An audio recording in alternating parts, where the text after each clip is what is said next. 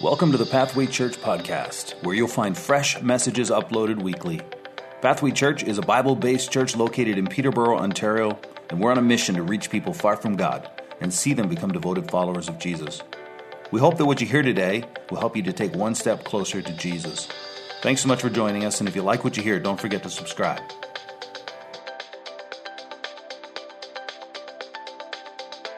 The next three Sundays, we're going to be talking about um, we're going to be talking about emotional health.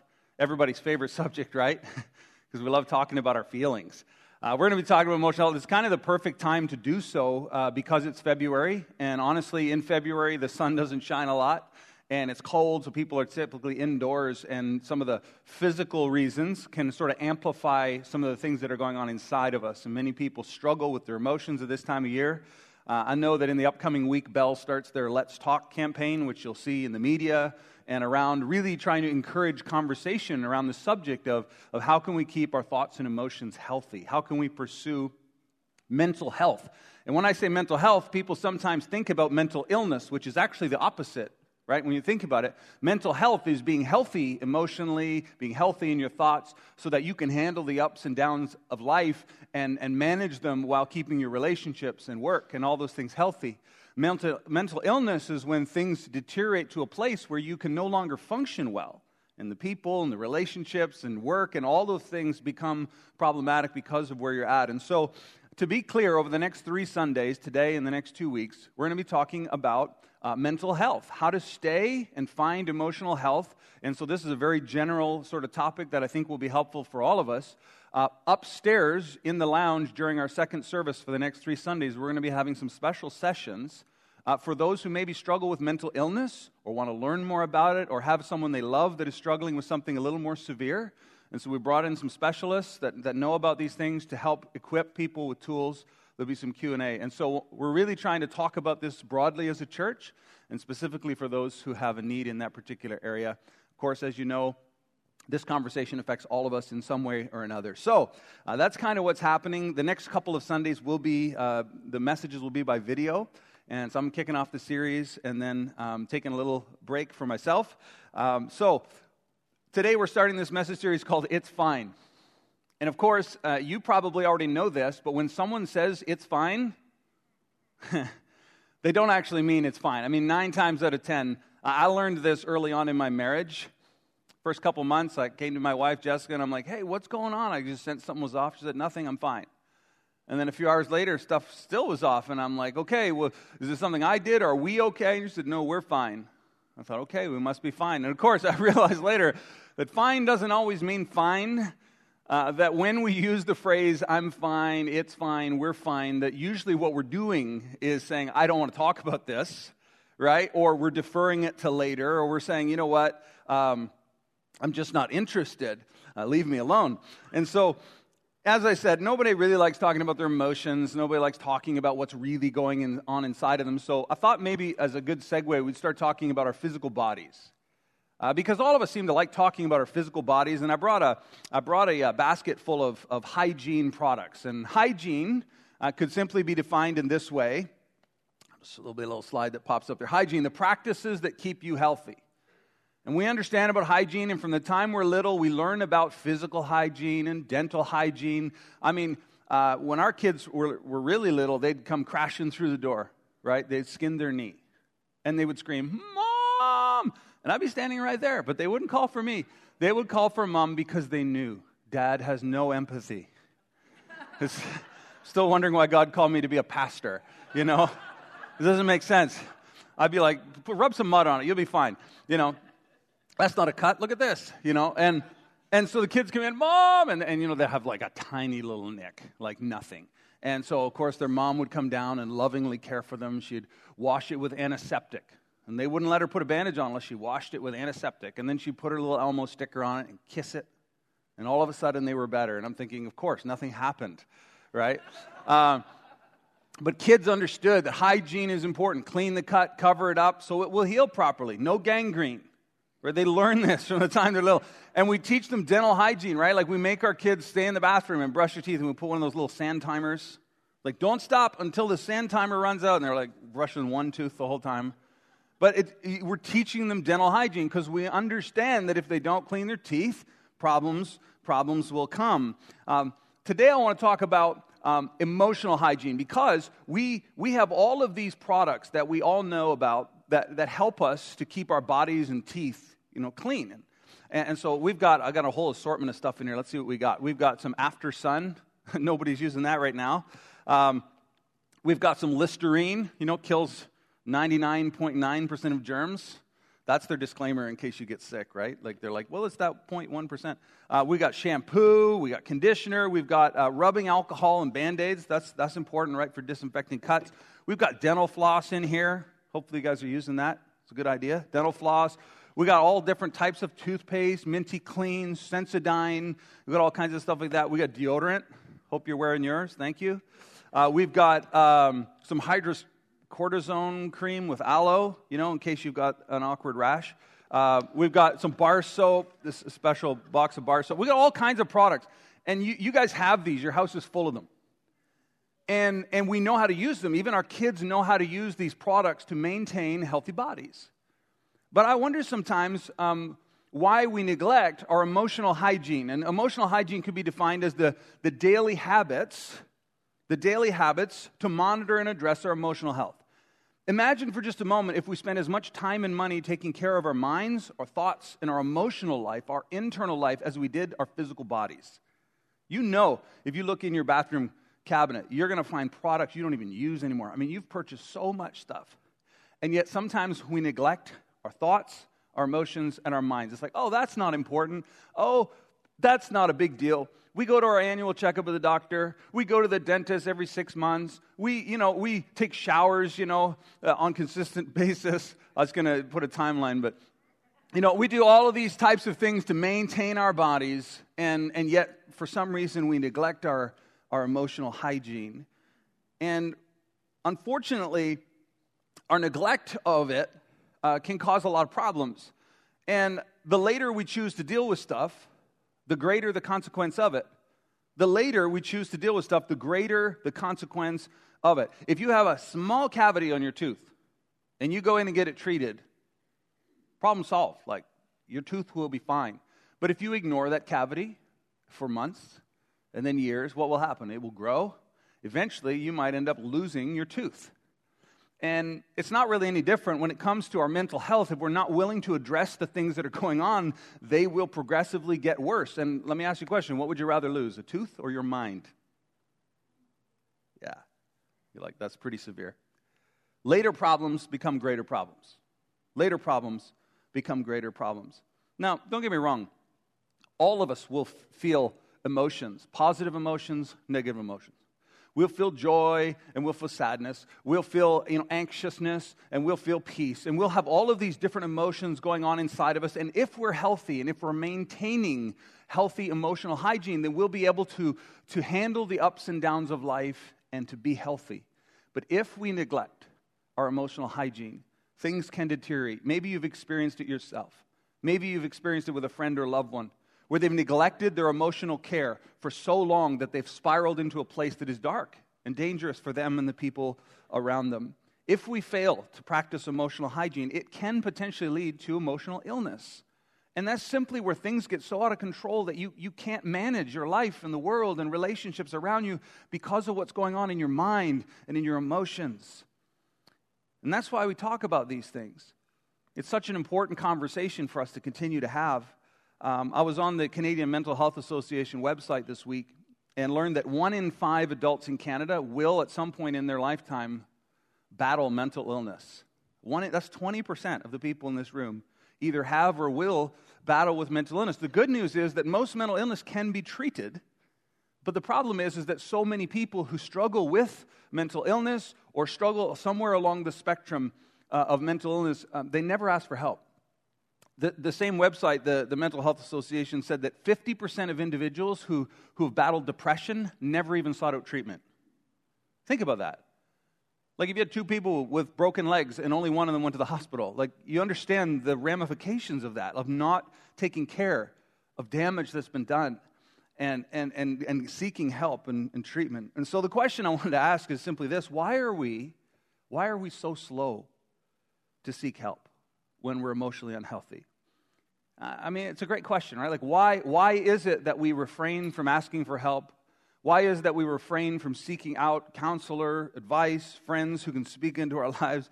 Um, when it comes to our mental health and, and whether it's emotions we're dealing with or, or things that we're struggling with, when we're dealing with that, I think there's a couple of reasons. There's probably hundreds, but a couple that stand out in my mind. The first is the stigma that's kind of attached to it right? Because we all know what a broken leg is. We all know what a flu is. We all know what these physical ailments are, but we don't always understand mental illness, whether it be depression or anxiety or, or anything else. And so, because we don't understand it, we tend to kind of stay away from it. Uh, I was thinking about in the playground when I was a kid, they used to do this terrible thing. Uh, you'd be standing there and someone would yell out, Karen has cooties. And everyone would be like, ah! And they'd all run away from Karen. And she's standing there going, What just happened? And I used to think, uh, cooties, oh no. Like, like, is it airborne? I mean, is it, is it, you know, is it transferred by the touch? Like, what, what are cooties? I actually had to look it up yesterday. It's like, it's not a real thing. But you probably knew that. It's just this made up thing to ostracize somebody. And sometimes uh, mental illness and people that struggle with these things, it, it, can often feel like that. People are just like, whoa, I don't get it. I don't understand even what that is. I don't have a definition. I don't understand it. So I'm just going to going to stay away. And, and likewise, people who are struggling with their emotions and struggling with their thoughts uh, in a dark place, they, they don't want to reach out for help for fear that someone will just say, you know what, you've got cooties, you know, metaphorically, and, and walk away. So that, that's definitely one. And so, how do we remove the stigma by talking about it? That's the whole idea of Bell's Let's Talk campaign. It's like, let's, let's talk about this. More people have struggled with this and do struggle with this than any of us realize. And by talking about it, we can kind of lower the stigma, begin to understand, and then help support one another. So that's what we want to do. Uh, stigma is the one. The other one, I think, is our perception. Our perception. How we think about ourselves. So there have been times in my life where I have really been struggling under pressure, anxiety, stress. And if somebody asks me, How you doing, Nathan? I'd say, I'm fine. I'm doing great. My wife would tell you otherwise. it's like my husband is having a rough week, you know, but uh, oh no, it's fine. And sometimes our perception of ourselves is, oh yeah, it's just a bad week, which led to a bad month, which led to a bad year, which led to a bad decade. I'm fine. It's just a season. No, it's not a season, it's your life, right? And so sometimes our perception of how we're doing actually is a, is a big deal. And it can actually affect whether we even recognize the struggles that we're facing ourselves. And so today, what I want to do is I want to turn to uh, the words of Jesus. Uh, as we turn uh, to the Gospel of Matthew, chapter 7, this is Jesus, and he's actually teaching in his message we call um, the Sermon on the Mount. And he's actually talking to people about how we judge one another. And, and in this particular text, I want to show you this principle about perception that I think uh, we ought to pay attention to if we want to stay and continue to be healthy or get healthy. Here's what he says in Matthew chapter 7, verse 3. Jesus says, Why do you see the speck that's in your brother's eye, but do not notice the log in your own eye? This is a perception problem. Jesus is marveling at the fact that we, all of us, not the person beside you, all of us, have this incredible ability to see the smallest flaw in other people while neglecting or being blind to the issues that are in our lives and in our heart. Would you agree with that? That is true, right? And, and, so it's easy to see what our boss should do differently, what our husband or wife should do differently, how our kids should behave. It's easy to look at the people in our lives and go, oh, yeah, you've got this problem and this problem and this problem and this problem. All the while, Jesus says we're blind to the fact that there is a giant thing, a log in our own eye right? So here's a fun little exercise. Just turn to somebody near you and just tell them, I know you've got problems. Yeah, it's really it's awkward if you don't know who they are, but all right. You know, you know, but but then okay, but here's here's here's how we resolve it. Here's how we resolve it, okay? You know, I know you got issues, I know you got problems. Put your hands on your shoulders and say, "But I've got issues that I'm working on right here." You go ahead and say that. Everybody can say that. I've got issues. I'm working on them right here. You know? That we see so clearly what's wrong with everybody else, but we're blind. We're absolutely blind sometimes to what's going on right here. You know, over the years, I've met with people as a pastor, it's one of the things I get to do. And sometimes, let's say, for example, if I'm, this is hypothetical, but if I'm meeting with a, with a guy uh, for coffee and he says, oh, you know, my marriage isn't doing well. Okay, well, tell me about that. Well, you know, a couple years, something happened, and then things kind of deteriorated, and now things aren't going well. We're not communicating. And uh, so, what do you think the issue is? Oh, well, you know, she won't. she never. She stopped. You know, and, and, and again, the person's saying, I, have tried this and I've tried that, and she won't respond, and this and that. So, this is how the conversation goes. Very normal, like the facts from their perspective. But you know what's never happened? Never in all my time meeting with somebody has somebody said, You know, uh, Nathan, I think I'm messing up my marriage. No, nobody's ever said that. Oh, really? Tell me more. Uh, why do you think that is? Well, because you know, Nathan, I, I'm just deeply selfish to the core. Well, now I'm leaning in. I'm like, finally, an honest person. Uh, you know, because we're all deeply selfish to the core. And this person just leans in and says, you know, seriously, like I've just been thinking about it deeply and realized that since the day I got married, I've been pretending to be about her, but really trying to get what I want and need out of this marriage. And, and I, I see it now. I'm like, oh, well, this is, you know, I spend 15 hours a week watching football or hockey or cricket or whatever your thing is. You know, I spend all this time doing that, and I spend 20 minutes talking to her, and I wonder why she isn't happy to see me when I come home. You know what, Pastor? I think I, we got an amen from the crowd. You know what, Pastor? kind of awkward. You know what, Pastor? I'm the problem. Now, of course, of course, it's never all one person. Can we just be clear about that, right? It's not like she's perfect and he's not. The, what's happening in that moment when somebody actually, hypothetically, one day says that to me is that person has now seen the log in their own eye. And they're, they're not pointing at their spouse or their boss or their kid or someone else saying they have the issue because we know they have issues. They're saying, I'm, I see clearly my issue and I start and I'm going to address it. Now, when somebody says that to me and explains it in that way, I'm thinking to myself, they're 90% of the way there. I mean, they've now seen it. Now they can address it. All they got to do now is begin changing their behavior. But for so many of us, we just, we, we just see the other side and we don't see, we don't take the time to see what's truly going on right here inside of us. Because honestly, this is the only thing I can work on. I've tried changing my wife, it doesn't work. I can change me. And if I change me, then my marriage can be healthier for certain. So he continues. So, how many of you can say to your brother, let me take the speck out of your eye when there's a log in your own eye. Now, think about this. Think about this. He's like, here's the craziest thing. Not only do you see clearly what's wrong with them and don't see even what's going on right here, you're trying to fix them. Stop it. He continues, You hypocrite. First, first, take the log out of your own eye, and then you'll see clearly to take the speck out of your brother's eye. Jesus is very clear. Our first priority is to work on what's right here. Our first priority is to get ourselves healthy, to address our own heart, our own motives, our own habits. And as we get healthy, we can then begin to help and bring health to others around us. The people who are struggling the most are always trying to help everybody else because it's easier to help somebody else with their problem than to stop and fix what's going on right here. And you know that's true. Jesus says, Stop doing it. You've, you've heard the old adage, you've been on a plane, and they're like, Hey, in the case of an emergency, if the oxygen has left the cabin and the masks fall out of the ceiling, make sure you put your mask on first before you try to help anyone else. Why? Because if you can't breathe, you and your kid are dead. So put on your mask, take care of what's going on right here, and then you will be healthy enough to help someone else. This is pretty simple. It's pretty profound, in fact. And so uh, the question is if we, if we are often so blind to where we're at emotionally, where we're at mentally in our thought life, if we can't even see it, then how do we know if we're okay or not? That's a good question. And, and so today I want to help you to kind of define where you're at. If you've ever walked into one of those giant malls and you're looking for a particular store, you find it on the, on the big directory, and you're like, okay, there it is in the mall, but you you still can't find it until you know. You got to find, what do you have to find?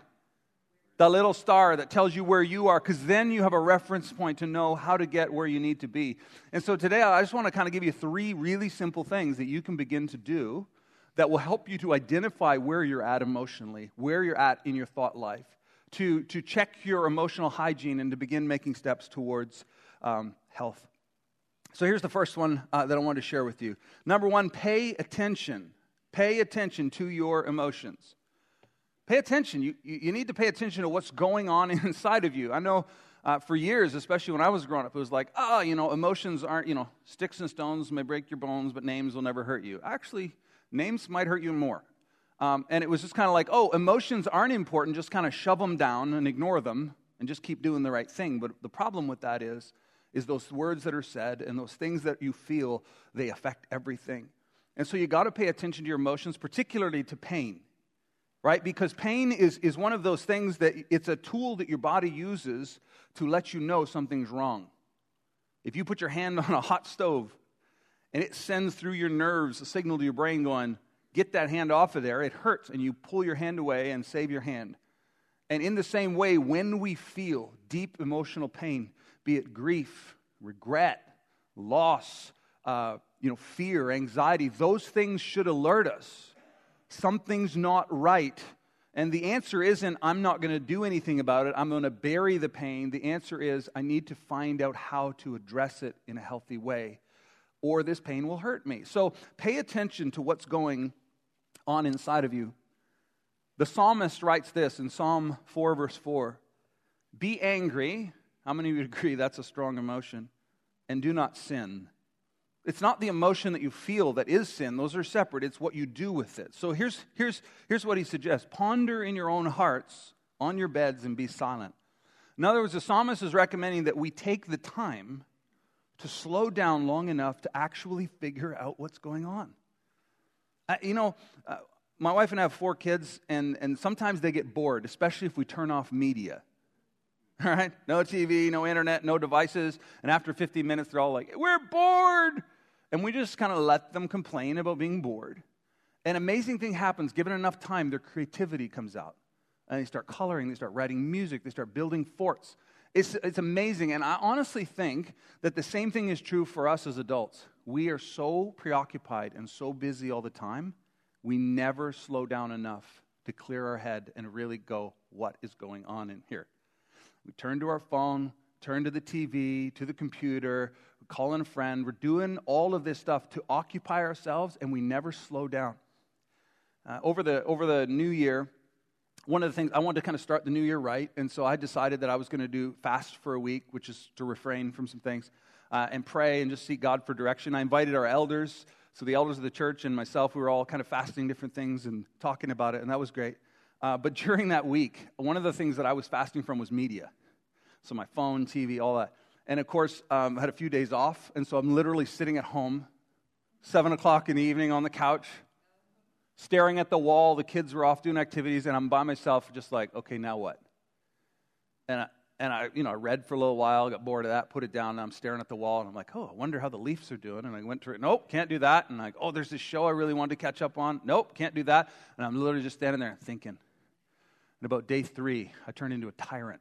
Because here's what happened all of the emotional things, all of the stuff that I had just been so busy, being like, oh, I'll deal with that later. I'll, I'll deal. Oh, you know, that really bothered me when my wife said that, or when my kid, you know, didn't didn't acknowledge me, or whatever. It's like these things that normally I just like, ah, whatever, deal with that later. All of a sudden, it's like, okay, and nothing else to do but deal with that now. And everybody wanted to move out. Um, it was like detox, but it was like it, seriously, it was like stopping all of the noise. All of a sudden, I was I was beginning to address things that you know. It's like you know we do a surface clean some of you go in your bedroom and you vacuum the carpet and you wipe off and you put all the clothes away and everything. Oh, it looks beautifully clean. And then about once a year, you decide, maybe I should move the dresser. And you slide it out of the way and stuff starts scurrying around. Dust bunnies, you know, and, and food and all kinds. Like, you're just like, oh, like gross. I didn't know that was there. And here's the thing if you and I were to slow down long enough with ourself, we'd discover all kinds of stuff underneath the dresser right? When you really start turning over rocks. And not, you're not chasing stuff. I'm just saying that if you slow down long enough, you will actually begin to realize that there's stuff going on that isn't good that you've been too busy to even notice. And I want to encourage you to do that, to pay attention, to pay attention to your emotions and what's happening inside. David says this in Psalm 139 23. Powerful statement. He says, Search me, O God, and know my heart. Try me and know my thoughts, and see if there be any grievous way in me, and lead me to the way everlasting. You have David, who is a king, who is a warrior, who answers to no one. And he says, God, I'm opening my heart to you, and I'm asking you, I'm inviting you to search me because I know there's a log in my eye. I know I can't see clearly, and I'm asking you to test me, and whatever you find, we're going to address it together. That's incredibly humble. It's incredibly vulnerable, wouldn't you agree? And here's the thing here's the thing that I've come to realize is that uh, arrogant people don't ask questions. They don't ask questions because they already know the answer. Arrogant people don't ask for help because they can help themselves. But David, who is a king, David, who is the one that was a celebrity that people looked to as a man of God, he was willing to open up his heart to God and to others and to say, Search me.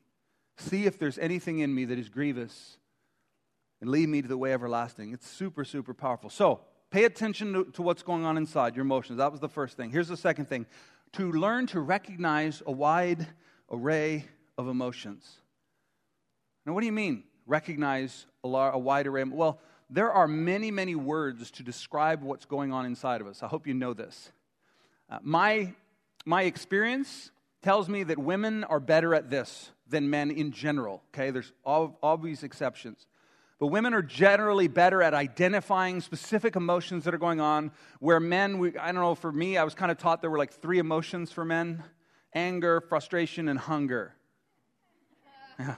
Hunger's not an emotion. It should be because it's connected to mine.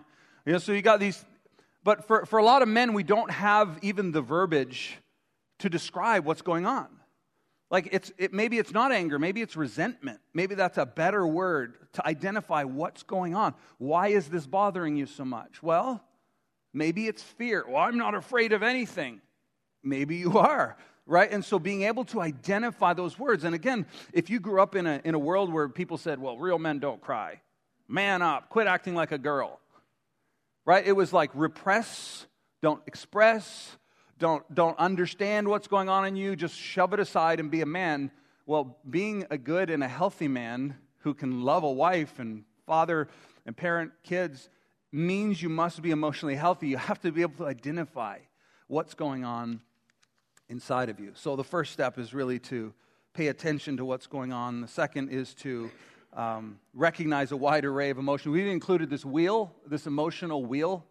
There's a lot of words on that wheel.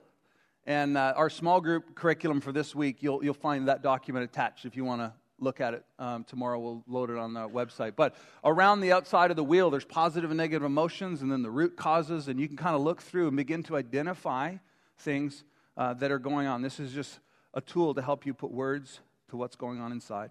So now that we've identified that something is wrong, we've identified what it is, here's the third thing is we need to make a determination for the emotion. All right? Emotional hygiene isn't just recognizing what I'm feeling, but it's, it's knowing what to do. It's knowing what to do with that feeling. So, emotional hygiene is recognizing what I'm feeling and knowing what to do with that feeling. So, you may think, well, well that's great, Nathan. You've, you've stirred some interesting conversation for me. Uh, but what am I supposed to do next? Well, I suggest starting with the God who created you as an emotional being. Start where David started.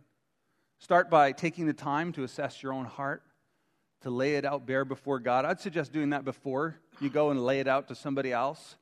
But, but bring your heart to God and, and ask Him to help you take an inventory of what's truly going on inside. David wrote this in Psalm 51, verse 16 You will not delight in sacrifice, or I would give it. You will not be pleased with a burnt offering. You know, the people had to bring animals and sacrifice them to God. And, and David says, that's really not what you're after. You're not after what I can give you. You're not after the animals, as nice as they are, and the meat and all of this kind of stuff. He continues, the sacrifices of God are, he said, this is what God really wants a broken spirit, a broken and contrite heart, oh God, you will not despise. You know, God is not impressed with what we bring to Him. God is not impressed with people who pretend to have it all together. He's not impressed with people who are strong and can do it on their own. He's just like, really? God, the thing that attracts God to us is our broken and humble and contrite spirit, our vulnerability to say, I need you. I'm broken. Come save me, lead me. It is that attitude, that humility and vulnerability of heart that attracts God. And here's what I've, uh, here's what I've learned too it's also what attracts other people to you. That's where connections happen. Did you know that? There have been so many times when I've been up on this stage and I feel like I've knocked a sermon out of the park. And I'll come down, I'm feeling good about myself, and someone will come up to me and say, Oh man, Nathan, that was the best sermon I've ever heard you preach. I'm like, Thank you. And I'm like, Well, I'm thinking to myself, I wonder what they, you know, oh yeah, was it how I expounded on that text? Was it the story I told that connected to the truth that really hit it home for you? And they'll be like, No, no, it's none of that. Um, when you told that story about how you were mean to your wife and then you had to go back and apologize, hit me right here. And I'm thinking, no, I wasn't even, I wasn't even supposed to say that. It was the vulnerability and the honesty and the humility that connects people together. Think about it. People who are proud and arrogant and have all the answers, do you want to be around them? No. You want to be around people who are open and honest and share with you what's going on. It draws not only God to you, but people to you. And so, I guess in closing, my hope for us as we begin this conversation as a church is that we could be a community, a place where we could take off the mask and be ourselves. That, it, that in this space, in this community, it's okay to not be okay. Because if it's not okay to not be okay, then, then we can't help one another and we can't support one another and we suffer alone. And that has never been God's plan. And the church is supposed to rally around one another and support and care and love, but it can't happen until we're willing to take off the mask. And so I want to encourage you to begin this week by, by t- maybe take some time. Maybe for you, your homework could be to, to, to fast from something, to set something aside and have some time to go for a walk in the woods by yourself, to, to sit alone without digital device, and to just process and say, God, what, what is going on here? Like, I see I see her problem. I see his problem. I know what my boss could do better. I could do his job twice as good. Like, I see all that. But God, would you show me what's going on right here? Could we start working on this right here? Would you lead me to the place and to the way everlasting? Would you guide my heart? And as we start that conversation and we continue to learn together, we can move towards health individually and together. Can I pray for us? Father, thank you so much for this opportunity that we have to talk about a subject like this. And Lord, I know uh, because I'm human that all of us are struggling with something. And Father, today as we, uh, as we think about these ideas, God, I pray that our hearts would turn towards you. Uh, that in the silence, in the moments after this service, when we go home, when we're laying in our bed, when we're by ourselves, God, that each of us would turn our hearts to you and just say, Search me, O God. God, would you show me what I'm not seeing? Would you help me to identify the stuff that is going on beneath the surface that I didn't even know was affecting my life, my family? God, would you lead us by your Spirit? I pray that you would do that today.